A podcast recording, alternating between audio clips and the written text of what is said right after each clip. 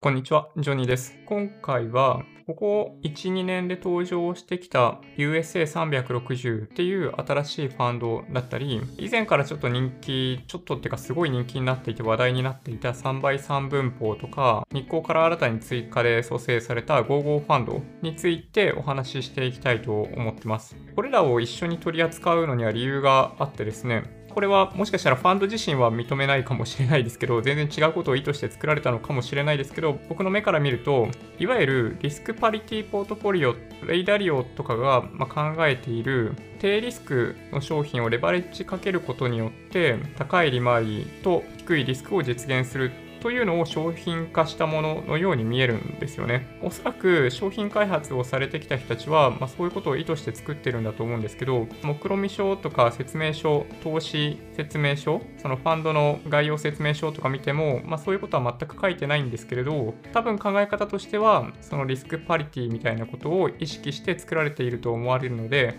まあ、今回はそれについて動画でお話ししていきたいなと思ってます。これを話そうと思ったきっかけは、ちょっとね、2つぐらいいあり、2つっていうか、まあ1つ、2つ、2つかな。うん。2個理由があって、1個はご質問をいただいてたからですね。去年とかは3倍3分法ファンドどうですかって結構ご質問いただいていて、僕はそんなにお勧めしてなかったんですね。悪いファンドではないと思ってるんですけど、中身を見る限り、ちょっと、ま、僕が理想に考えている内容とはちょっと違うっていうこともあって、お勧めしてなかったんですよね。で、最近になって改めて、今年蘇生されたその USA360 とか、そういった商品が出てきた関係で、ちょっとね、ままとめてご説明したいなと思いました。で、どんなご質問をいただいたかというと、1個目がこちらなんですけど、ハルスーですさん、ハルスーさん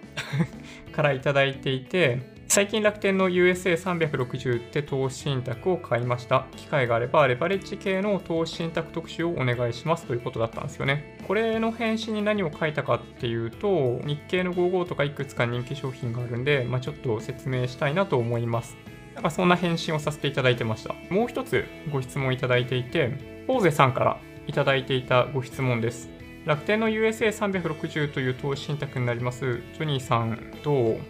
ですか？ジョニーさん的にどう思われますか？というご質問だったんですよね。で、これに対して回答しているものが、まあ、ここに書いてあるんですけど、米国投資、株と債券をメインでされるようでしたらちょうどいいかもしれません。3倍3分法ファンドと考え方は似てまして、レイダリオとかも言っているリスクパリティポートフォリオみたいなのがベースにあるんだと思います。個人だと投資信託で米国債券を購入するのがめんどくさいので、最近こういうファンドを利用することも検討しています。という感じなんですよね。ここに注意点も書いてあるんですけど、今後の2023年とかに向けて、金利がいつ上昇を始めるかなどによっては微妙なパフォーマンスになる可能性もあるので注意が必要かもっていう回答をさせていただいてました。で、まあこれ、ここで書いてあることだけ見ても多分難しい、難しいというか、ちょっとね、コメントだけで回答するの難しいなと思って、そう、それでやっぱり動画で説明するのがまあ、正しいだろうなということで、今回動画を撮ってます。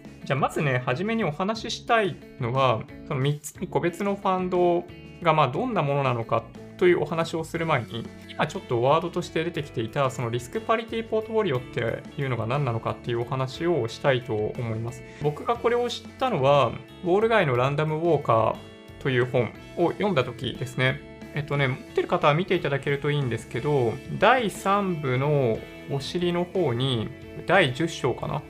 リスクパリティ、11章か？リスクパリティというところがあって、そこに書かれているものですね。でこれはね、とてもよくわかるというか、説明としても、まあ、確かにそうだなって思える投資手法なんですよね。うまくいきやすい局面とうまくいきにくい局面とあると思うんだけど、まあ、それはちょっと追ってお話しするとして、ま、概要をちょっとお話しします。今日もね、ちょっとペンを使ってご説明しようかなと思うんですけど、えっと、今お話ししたリスクパリティポートフォリオ RPP と書かれたりすることもあるんですけど、リスクパリティ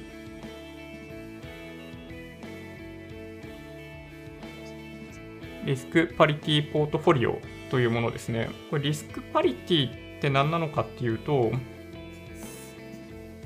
これリスクを平準化して、平準化してあげる、等しくしてあげるみたいな意味合いだと思いますね。でこれ、追ってお話ししますね。そのリスクをマネージメントすることによって作られるポートフォリオ、それをまリスクパリティポートフォリオというふうに命名しているんだと思います。でまずはじめに、こういうのが多分できてきた背景だと思うんですけど、例えばポートフォリオを組むときに株式100%で組むポートフォリオって、例えばリターンとリスクがあったときに、リターンが例えば7%、年利7%、リスクが20%というふうにあったりしますと。これ大体それっぽい数字に一応してるんですけど、株100%だとリターン7%でリスク20%ぐらいだったりします。よく昔から言われている株と債券6割4割みたいな話で言った時に、これがどういうふうに変化をしてくるかっていうと、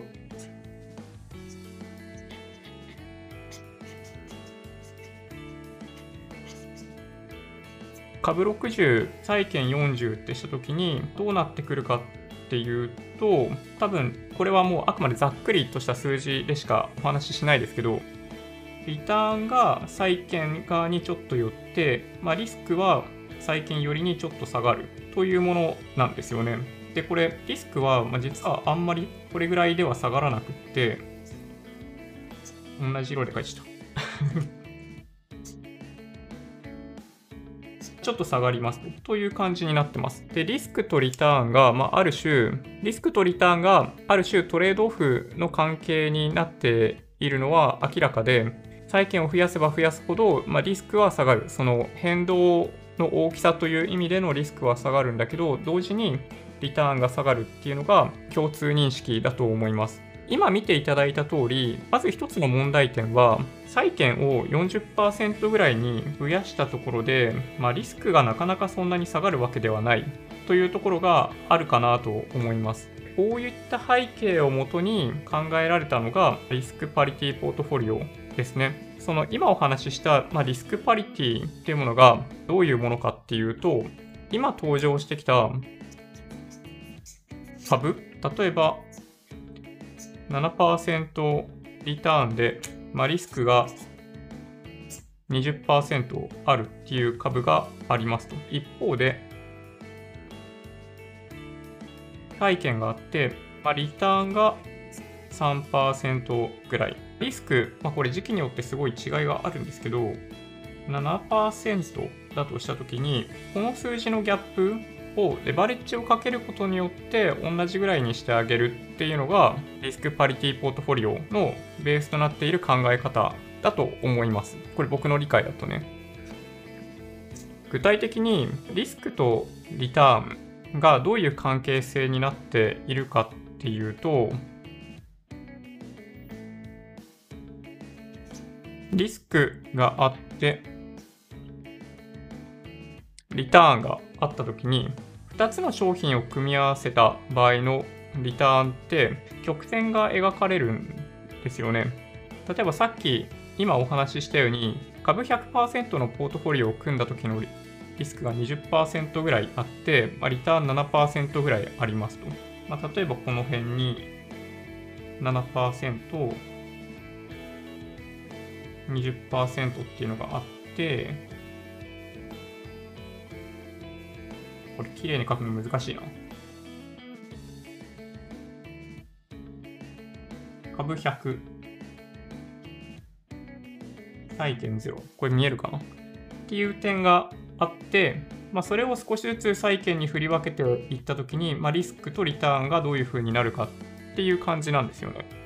まあ、もちろん何を買うか次第なんですけど、株と債券の相関係数がマイナスの関係にある。なんかそういうものを一緒に購入することを前提に、米国株と米国債券っていうのは、相関相関係数がだいたい0.2とかそういう数字になっているというデータがすでにあるといえばあるので、これをこれ難しいな、グラフにしていくと、まあ、例えば、株0で債券100にしたときに、リスクが7%。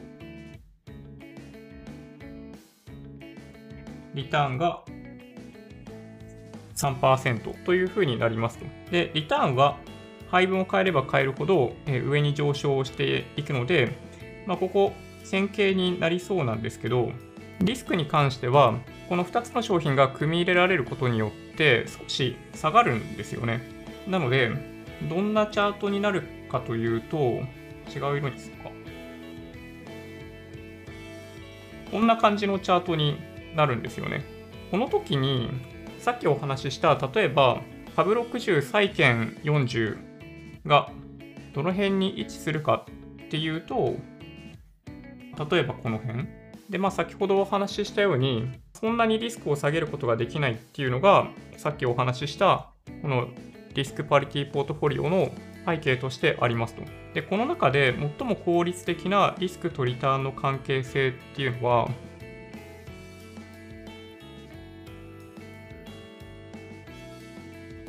こんな感じになるんですよね。この最初の点が何なのかっていうと、えっと、まあ、無リスク金利と言われるもので、まあ、例えば、まあ、預金口座とかもそうなんですけど、無リスク金利に当たる点からの接点を出していった時の、この接点、ま、ここがリスクパリティポートフォリオとしての割合だというふうな考え方なんですよね。で、この点にあるのが、まあ、どの商品を使ってこの接点を計算するかによっても違うんですけど、今回取り上げたいのは、例えばレイラリオが提唱しているような話の中でいくと、まあ、大体株と債券があった時に1対 3?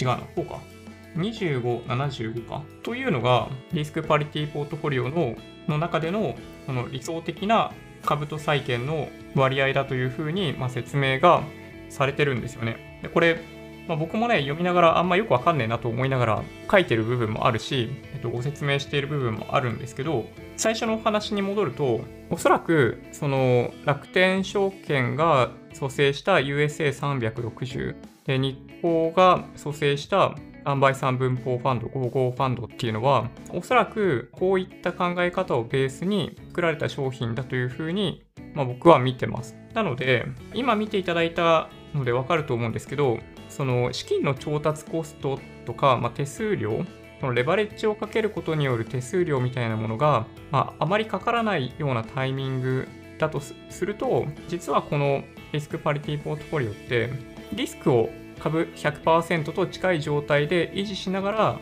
リスクを軽減することができるというふうに言われています。もちろん問題点とかあったりするんで、まあ、それについてもお話ししていきたいなと思ってます。で、実際に用意されている商品を見ていきたいなと思うんですけど、ちょっと歴史的な背景から蘇生された順番で見ていきたいんですけど、最初にお話しするのは、日光のグローバル3倍3分法ファンドですね。2018年に蘇生されて、もうだいぶ時間が経ってるんですけど、2019年は最も販売されたファンドの一つだというふうに思います。ランキングでも常に上位に入っているようなファンドで、僕もよく質問をいただいてました。これの中身についてちょっとね、目論見書を使ってお話ししていこうかなと思うんですけど、まあ、3倍3分法ファンドというぐらいなんで、投資した金額の3倍分で運用されますと。それを3つに分けて運用しますよっていうのが3倍3分法ファンドなんですね。ざっくり言うと。ただ、これ中身をちゃんとよく読んでおかないといけなくって、それはなんでかっていうと、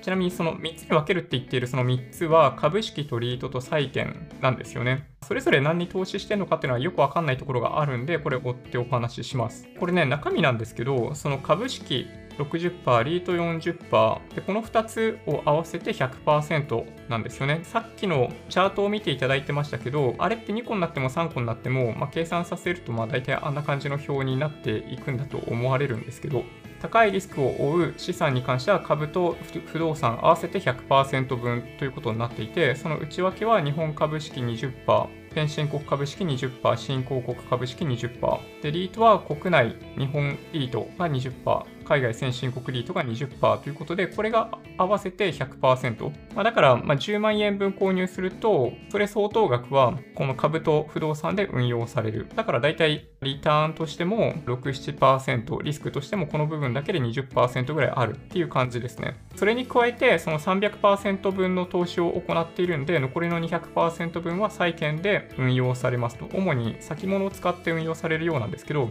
日本、アメリカ、ドイツ、イギリス、オーストラリア、この5カ国の国債を40%ずつ保有するということで、まあ、債券部分の投資を行っているようです。で、これで全部合わせると300%なんですよね。3倍3分法ファンドで、ちょっと僕は投資しにくいかなと思っているのが、この割合なんですよね。株式とリートのこの割合が日本株式20%、新興国株式20%がちょっとね、割合が多いと思ってるんですよ。リートも同じで日本国内のリートと海外先進国リート20%ずつっていうのは、まあ、ちょっと微妙だと思っていて、これはね、これ僕の勝手な想像なんですけど、なんとなくですけどね、その日光のなんか ETF を利用して運用したかったりとか、なんかそういう部分も背景としてあったりするのかな、どうなのかなとか思ったりします。これね、これって理想としては世界の時価総額に比例するような形でこの株式とリートを投資してくれる方が正直言うと嬉しいですよね、簡単に言うと。なので、まあ、ちょっとね、3倍3分法ファンド微妙だなって思ってます。まあ、めちゃめちゃ人気あるし、まあ、長期で保有しても大丈夫かもしれないんで、欲しいって方はいいかもしれないんだけどね。ちなみにね、新型コロナウイルスの相場の中ではめちゃめちゃ下げてましたね。これ何かっていうと、さっきお話ししたように、このリスクパリティポートフォリオで組んでる商品って、まあだから大体まどんな商品で組み合わせてもいいんだと思うんだけど、まあ、株、債券、不動産じゃないか、3倍3分法ファンドの場合、通常その株高と債券高って同時には発生しない、債券安、株安も同時に発生しないみたいなのが前定としてあるわけですよ。その相関係数がマイナスになっているっていう背景があるんでね。なんだけど、リーマンショックの時もそうだったし、新型コロナウイルスの時もそうだったんだけど、今年の3月の相場を思い出してみてもらえるとわかるんだけど、両方とも全部下げるんですよね。リートに関しては、あんま戻ってないじゃないですか。日本のリートも先進国のリートもね。だから3倍3分法ファンドって今でもあのパフォーマンスあんまり良くないんですよ。例えばその S&P500 とかと比べた時に。だけど、それって直接的に比較するべきものではあんまりないと思っていて、そういう意味でいくとね。さっき言ったように株100%で負担しなければいけないその大きなリスクに比べると、その通常のマーケットの動きの中ではリスクパリティポートフォリオって、まあ、近いリターンを得ながら低いリスクになるということが前提としてあるんで、比較はあんまりできないんですけど、純粋なリターンだけ見ると、少し、まあ、物足りない感じになっているっていうのが2020年の動きなんですよね。で、そういうふうになった途端に、なんかひでえなと思うんですけど、結構いろんな YouTube チャンネルとかでも3倍3分法ファンド新型コロナウイルス相場でどうだったかとかで、まあ、大暴落みたいな取り上げ方がされているのはちょっとかわいそうだなと正直言うと僕は思います。ちなみにね、信託報酬は0.5%未満ですね。確かね。はい。そうだからね、これぐらいのことをやってて0.5%未満に抑えられている商品っていうのは、まあ、どっちかっていうと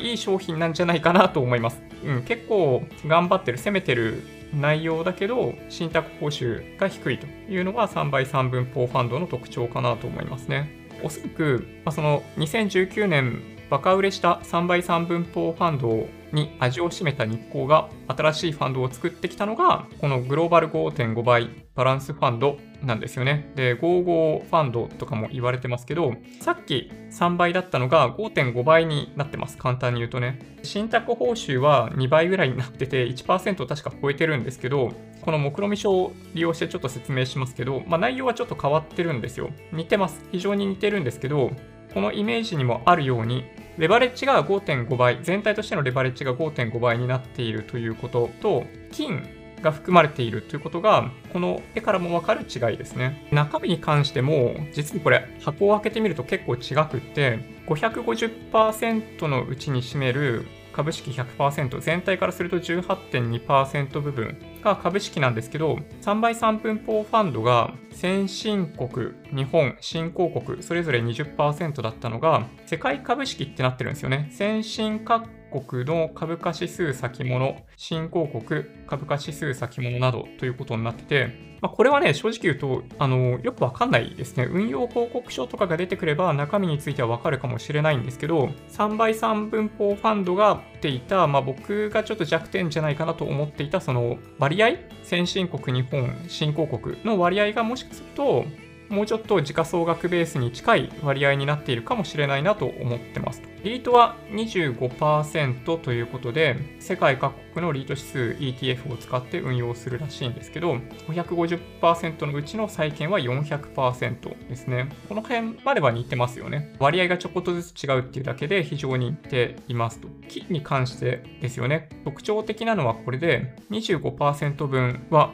金先物で運用をするそうですと。これ金を入れてきた理由は、これ間違いなく相関性の低さですね。相関係数がマイナスになっていたかどうかって言われるとなってなかったような気はするんですけど、相関はあんまりしてなかったというふうに理解してます。僕の記憶だとね。金と株、株と債券って。じゃあ、金と株、金と債券ってね、ほとんど相関性が見られないので、これ組み合わせることによってリスクをより引き下げる効果があるというふうに見てるんじゃないかなと思います。ただね、非常に不幸なのは、タイミングがあまり良くなくって、皆さんご存知だと思うんですけど、金の価格ね、高騰しちゃったんですよね。2020年、すでに。そうだから、なおさらこの55ファンドに簡単に、簡単に投資する人はいないと思うんだけど、そう、なんか、ちょっと買いにくくなっちゃったかなと思います。ただ、その、今お話ししていたように、考え方としては、リスクパリティポートフォリオっていう中で、株と債券、リートと債券、この株、債券、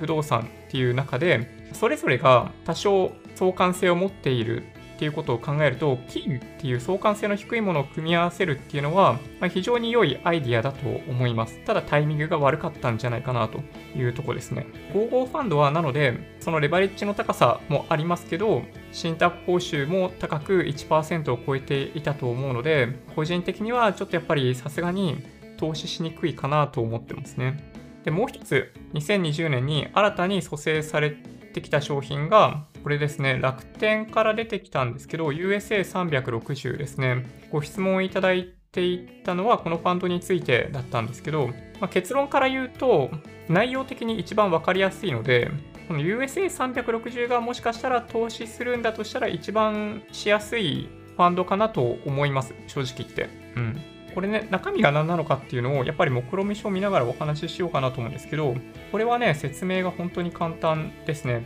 アメリカの株式と債券に分散投資します。米国株式が1に対して債券3ということになってます。で、360%分なんで、米国株式90%に対して、米国債券270%で合計360%、USA360 っていうのは360ということなんですよね。はい。これね、この中には書いてないんですけど、実際にはこれ VTI で運用しているみたいで、米国株式についてはね。そういう点は先物を通じて投資をするようなんですけど、これ内容としてさっきと比べるとね、3倍3分法ファンドとか55ファンドに比べると、投資対象がすごい分かりやすい。分かりやすいし、新興国、国内先進国のバランスがどうこうとかっていうのはない。要するにバランスファンドその地域を超える形でのバランスファンドではないんですよ。地域は USA、アメリカ限定なんだけど、株と債券のバランスっていう意味でいくと、1対3で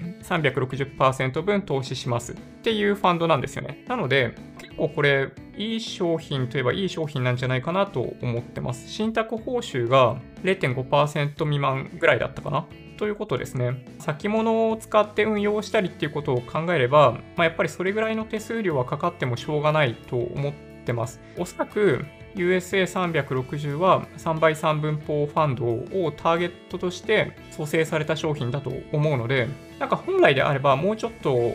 フォーカスされてもいいんじゃないかなと思うんですけどね。まあ、ただ、そういう意味でいくとね、まあ、タイミングがあんまり、まあ、良くなかったのは、まあ、合コファンドの金の話と同じで、新型コロナウイルスの相場が3月以降あった関係で、もう金利が地につくほど、まあ、マイナスに行ってしまうほど低い状態になっちゃってるんですよね。その金利が安い、債券が高いっていう状態がすでにできてしまっていて、今って株高債券高株高債券高なんですよ。リスクパリティポートフォリオってさっき言ったように株と債券の関係性がある程度バランスされている中で非常にうまく機能するポートフォリオ考え方だというふうに僕は理解しているので、一歩相場にあんまり向かないというふうに見てるんですよね。今の相場が今後どういうふうになっていくかっていうと、金利がこの後上昇していく可能性があると、まあ、債券安なんですよね。で、株価に関してはすでにもう株高になっちゃってるじゃないですか。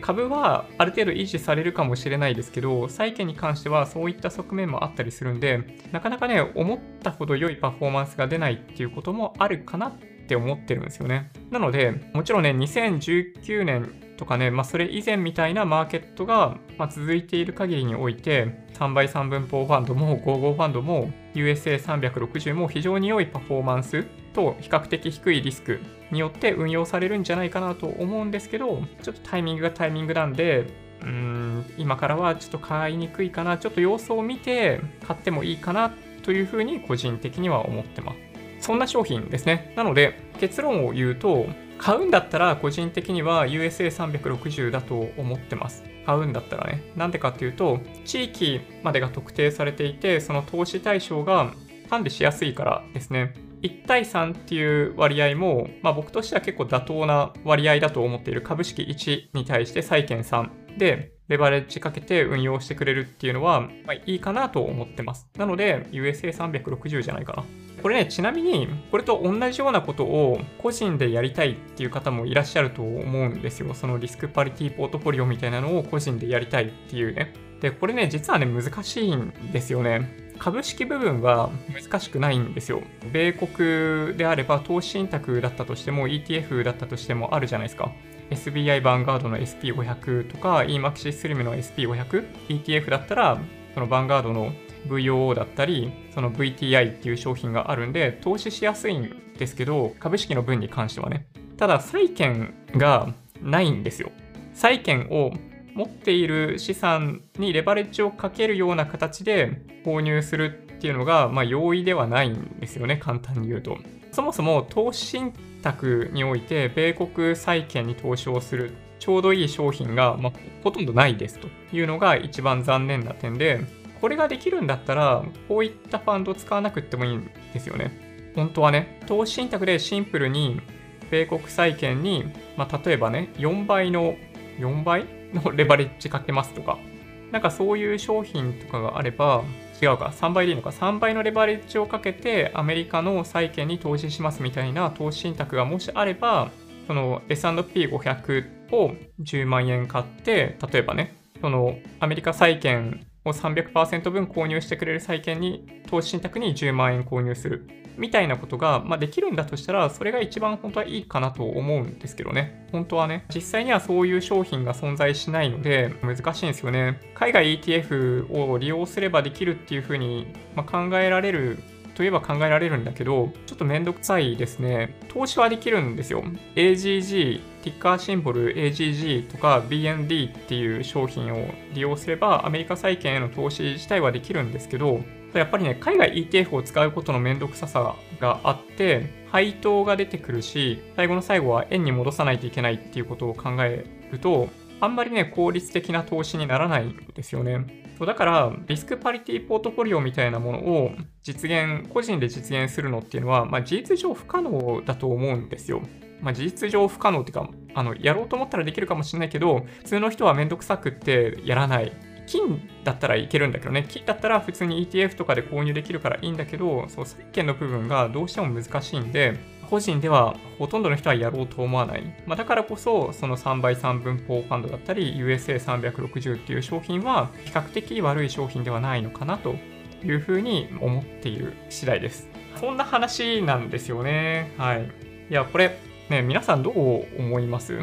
なかなか悩ましいでしょ？ちょっとね、振り返りやっていきますけど、3倍3分法ファンドは、これ3倍3分法ファンドの目論見書ですけど、株式、日本、先進国、新興国が均等なんですよね。で、リートも日本と先進国が20%、20%となっていて、まあ、ここがちょっとなんか微妙だなと思いますと。債券の投資はね、僕ほとんどしたことないんで、この40%ずつを日本、アメリカ、ドイツ、イギリス、オーストラリアに投資をするっていうのが、まあ、妥当なのかどうか、ちょっと僕はね、よくわかんないです。はい。この辺が3倍3分法ファンドをスラッと買いに行けない理由ですね。55ファンドに関しては、まあ、ちょっとレバレッジ結構高くなっているっていう側面がちょっとあって、金もさらに追加で入ってきている。で、信託報酬がこういった商品なんで、まあ、1%を超えるような水準になっていることを考えると、なかなかおいそれとこれも買いに行けないなっていうのが、まあ、正直な感想ですね。今のところそんなに資金集めてなさそうでしたね。100億円もいってなかったかな。純資産総額がまだ100億円いってなかったと思います。USA360 に関しては、個人的には使いやすい商品かなと思ってます。米国、アメリカっていう地域に限定して、株式と債券を1対3の割合で360%分投資してくれるっていうのは、これは結構いい商品なんじゃないかなと思います。なので、まこれはね、もし、ま楽天証券とか利用されている方は検討してみていただけるといいんじゃないかな問題はどっちかっていうと、その今年発生したような3月の相場みたいな状況になった時に、株も債券も安くなるということがありますと。で、今後の金利、今後金利って基本的には上昇をしていく可能性がやっぱりあるといえばあるんで、その時に債券安くなります。で、株も安くなりますみたいなね。そういうことになってもおかしくないので、その時改めて普通にね、100%株で運用しているよりも、非常に大きい下落になってしまうっていう可能性があったりするんで、まあ、そこはちょっと気をつけた方がいいんじゃないかなというとこですね。はい。というわけで、それぞれ3つの商品と大元になっているであろうそのリスクパリティポートフォリオっていうものについてお話ししてきました。皆さん、いかがでしたでしょうかね。結論を言ってしまえば、まあ、買った方がいいかと言われると、まあ、ちょっとよくわからん。金利が上昇していくんだとしたら、ちょっと今はいいタイミングじゃないかもしれないなっていうのが個人的な思いとしてはあるかな。買ってもいいのかもしれないけど、